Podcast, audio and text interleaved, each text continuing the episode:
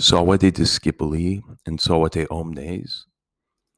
Welcome again to another episode of Latin in Layman's. I'm taking a break from doing some non Latin things to dive back into Latin here, Latin land as I like to call it.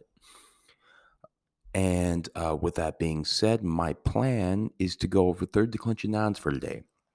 So now that we've gone over all of first declension feminine and then second declension including the masculine and neuter plus sub- substantive nouns. We're going to go into third declension nouns here okay? Which means that we're going to open up an entirely new set of vocabulary to be able to pull from right? We have a certain amount of words that are delegated to each declension uh, hence why we have these declensions. Um, and so now introducing the third declension introduces an array of new possibilities in translating uh, nouns in Latin. Okay, so a fair question to ask, and one which some of you may be asking, right, is why is there a third declension? Well, in fact, the third declension is Latin's catch all category for nouns. So into it have been put all nouns whose bases ends with consonants. Yep, um, really any yeah, any consonant actually. That makes third declension very different from first and second declension, right? First declension, as you'll remember, is dominated by an A stem noun like femina and um, kira, right? Second declension is dominated by O or U stem nouns like amicus or oculus. Um, you know the uh, also the way that i think about it in proper names and nouns back in antiquity would be like feminine julia uh, a common one that i mentioned before was lesbia uh, cleopatra um, domina uh, as opposed to the masculine counterpart being julius brutus marcus so there you go. And then Caesar, like puer and weir. Okay. You remember those irregularities where there is uh, an ER at the nominative singular. Anyways, because of those vowels, uh, we are given a bit of consistency with those declensions. Yay. Not but the same is not true with third declension, where one form, the nominative singular, is affected by the fact that its ending S runs into a wide variety of consonants found at the end of the base of third declension nouns, and the collision of those consonants causes irregular forms to appear in the nominative singular. Yay, aka nay. But you know what? It is what it is. That's the bad news. The good news, the bonus, uh, as opposed to the malus or the mala or the malum, is that only one case and number is affected by this, the nominative singular. That's kind of cool. So let's take note of that, right? We got a little things to remember here and there. All the other case endings begin with vowels and consonants running into vowels does not create the same kind of problem that consonants running into consonants do. Thus, after the nominative singular third declension forms are regular and predictable. So let's go ahead and uh, I'm going to go over the recitation of them from the nominative uh, all the way through the ablative minus the vocative for now because it's always the same as the nominative, remember. So um, these are going to be just the endings going from the nominative to the ablative, singular, then plural. So I don't say anything in the nominative because it is irregular. So I just kind of go, I just kind of like grunt, you know. You you can do whatever you want. Uh, genitive then is is, I am a, a's um, ibus a's ibus, is I am a, a's um ibus a's ibus. Up until now, we haven't learned any third declension nouns, so we'll have to get one of our new uh, words. So let's use the word civitas civitatis, which is a feminine word meaning state. Okay, so starting in the nominative, it would be civitas. Then into the genitive singular, kiwitatis, kiwitati, kiwitatem, kiwitate, kiwitates in the nominative plural, kiwitatum in the genitive plural, civitatibus, kiwitates, civitatibus. All right. So while the third declension looks very different in form from the first and second, its translation is the same. So civitas, the state, being the subject, kiwitatis, of the state, or the states with a little ticky mark S. If you guys remember me, the apostrophe S. Um, Civitate, I'm sorry for that little brain fart right there, to or for the state, which is as much as I'm willing to do for the state right now. So I think you guys get it with me applying to the rules of Civitatem or Civitat, Civitas.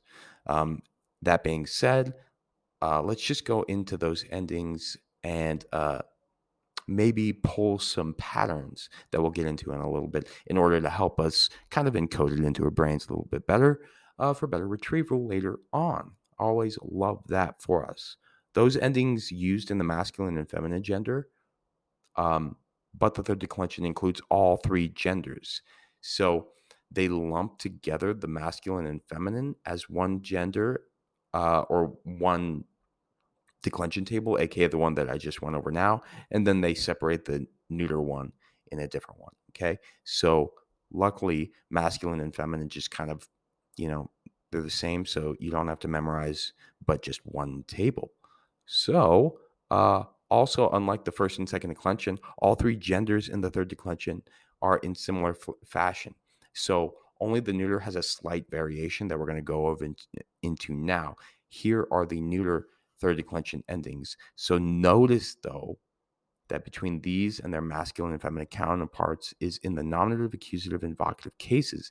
Let's look at the plural first. So, in the place of es found in the nominative and accusative plural of the masculine and feminine, there is an a. In the singular, the nominative, the neuter, neuter nominative rather, and accusative plural of the masculine and feminine uh, was an Indo European trait inherited by Latin essentially.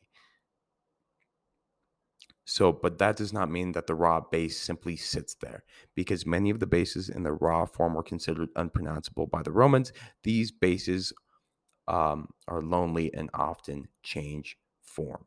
So, therefore, let's get into the neuter third declension word tempus as it declines as follows tempus, tempi, temp, tempi, I'm um, sorry, start over, reset tempus, tempis, tempi, tempus, tempe, tempa, tempum, tempibus, tempor. I am, this one's rough for me. Temporum, tempora ibus, tempora, temporibus. There we go. Okay, so that is again tempus, temporis, tempori, tempus, tempore, tempus in the vocative singular. If you want to include that, remember the same as the nominative singular. Tempora, temporum, temporibus, tempora, temporibus. Okay, there we go. Struggled with that. Thank you for sticking with me during that mess. Okay, now that we've gone over Mr. Connerly's really awful recitation because he's not the best with all the recitation in Latin, he likes Latin for different reasons, remember? Anyways, let's look at some patterns that are useful in helping us to memorize the irregular third declension nominative singular forms, as well as just in general. Let's just think about it a little bit, uh, review, and uh, wrap it up. So if a base ends in G or C, when it's combined with a nominative singular ending S, normally the nominative singular ending will appear as an X, such as Rex. Rex regis, meaning king, or lex legis, meaning law, or pax, P A X, pacis, meaning, uh, or pax, pacis rather, meaning peace, or vox, V O X, vox, vocis, meaning voice, or duke, dux, ducis, meaning leader, or lux, luckis, meaning light. Secondly, or the second one to remember is if the base runs in T, NT, or D and runs into the S, um, most often that will happen or what will happen rather is the nominative singular will end in s, sometimes ns, such as virtus, virtutis, meaning courage, or civitas, civitatis, meaning state, salus, salutis, meaning health, and laus, laudis, meaning praise, the, no, the noun version of laudo, laudare, meaning to praise. Another one. Another one. If the base ends in on or in and runs into the S, it will contract down all the way to the same letter O, such as homo hominis, meaning human, or virgo virginis, meaning virgin, or the name Cicero, Ciceronis, meaning uh, Cicero, or you know Cicero, if you want to pronounce it correctly, the great Roman orator. Another one, if the base ends in R when S is added, the nominative singular will be ER, as in pater patris, meaning father, mater matris, meaning mother, frater fratris, meaning brother. That one's pretty simple, right? We get the words paternity, uh, we get fraternity from those, matriarchy from those, m- matrimony, actually.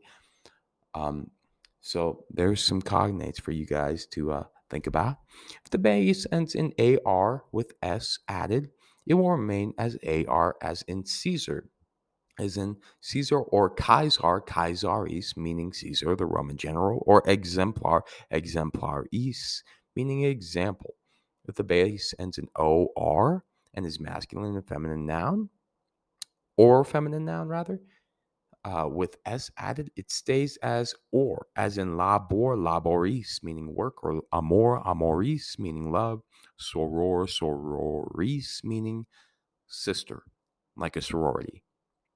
If the word is or or er and is neuter and is added, it will change to us. Remember, there's no ending being added here, so it's actually a different contraction from amor or labor such as tempus temporis, meaning time, corpus corporis, meaning body, opus operis, meaning work, like to operate, and genus generis, meaning sort or kind.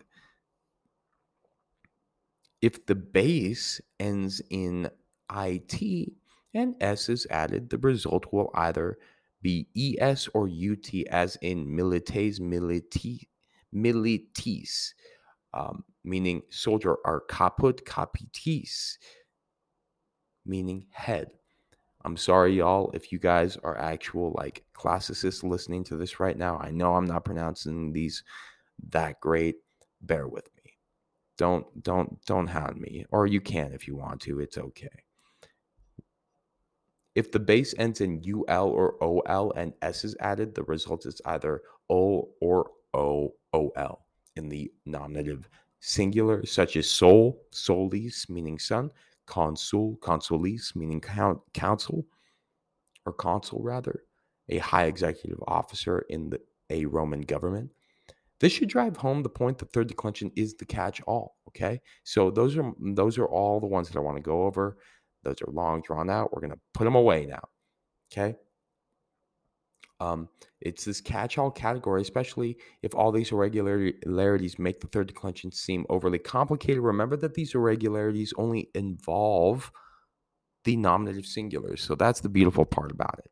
If these patterns do not help you in memorizing piece, please feel free to ignore them. But you know, I'm always about finding patterns, and it it really helps with memorization. So Here's the third declension noun, amor, meaning love fully declined, minus the vocative, of course. Um, we'll do this real quickly, and then we'll go ahead and uh, leave it be because I think that's all I got for you guys. So if we were to add the first or second declension adjective verus, meaning true, creating the noun adjective cluster true love, this is what the noun adjective cluster, cluster would look like in Latin it would be amor verus, amoris veri, amori vero, amorem werum, amore vero. In the plural, amores veri, amorum werorum, oof, amoribus veris, amores veros, amoribus veris. Note Though the endings do, do not look alike, these two words do in fact agree in number, gender, and case, but their endings look different because they go they belong to different declensional systems. Oh, so now when we start to add adjectives and nouns together in um, from, bridging from different declensions, we are going to be getting words that match in gender, number, and case, but they might not match in form like they did before. Okay, so that is a little thing that I wanted us to uh, to just consider, think about, let it percolate in the mind. And yeah. So another one to think about, third declension feminine with an adjective uh, with a second declension adjective attached to it, civitas libera. Do these different looking endings on the noun and adjective make sense to you? And can you translate those noun adjective clusters? Civitas libera. Could you do that as the third declension civitas and the second declension liber adjective, right? Uh, a free state is how that would be translated, by the way. One more to think about and look at. Third declension neuter noun with a first slash second declension adjective attached to it. Tempus multum meaning much time. Do these endings here make sense to you? And can you translate this noun adjective cluster? Slash decline it. Thank you again, everybody. Wale and tempus est discedere. Everybody enjoy their day. Uh, it is the Super Bowl today in 2022. Apparently, it's supposed to be the biggest or the highest betted game in history. Um, Yikes. But, anyways, uh, I think I'm rooting for the Bengals, man. They haven't won, won in a long, long time. Although the Rams haven't either since they've been with St. Louis. But you know what? We'll see. You know what? Have you all a great Sunday.